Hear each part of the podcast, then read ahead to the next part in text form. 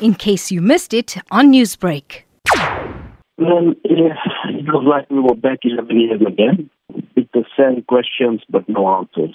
How has the family coped? Because on social media we saw that there was a special prayer that was done for Anni at the beach. Yes, we, we do this every year at the beach she used to love. We have a kind of a memorial for her every year. How has Anni's dad been holding up?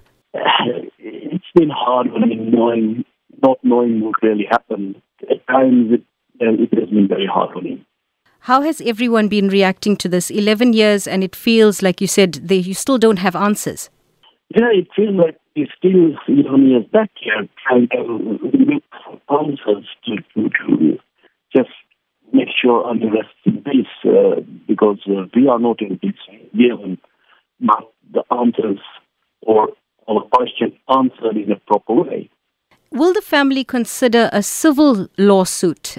They are looking into it actually because even, even if Shrien was not involved into this, his uh, last comment on this documentary was that uh, what was to be said has been said at the beginning of uh, the court case uh, in South Africa.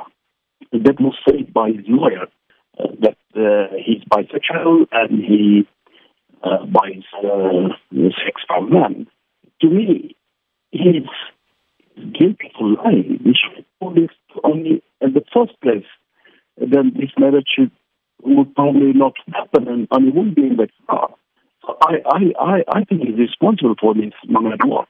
Is there anything you'd like to add, Mr. Ashok, regarding Anni and this entire saga and the loss of life, such a young, beautiful life?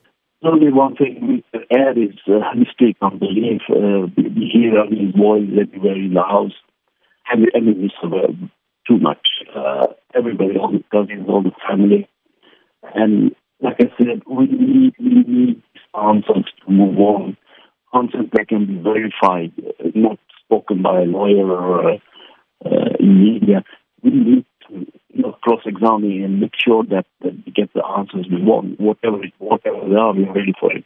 But one lie leads to another lie and another lie, and that's where we are now. So is the family still searching for closure?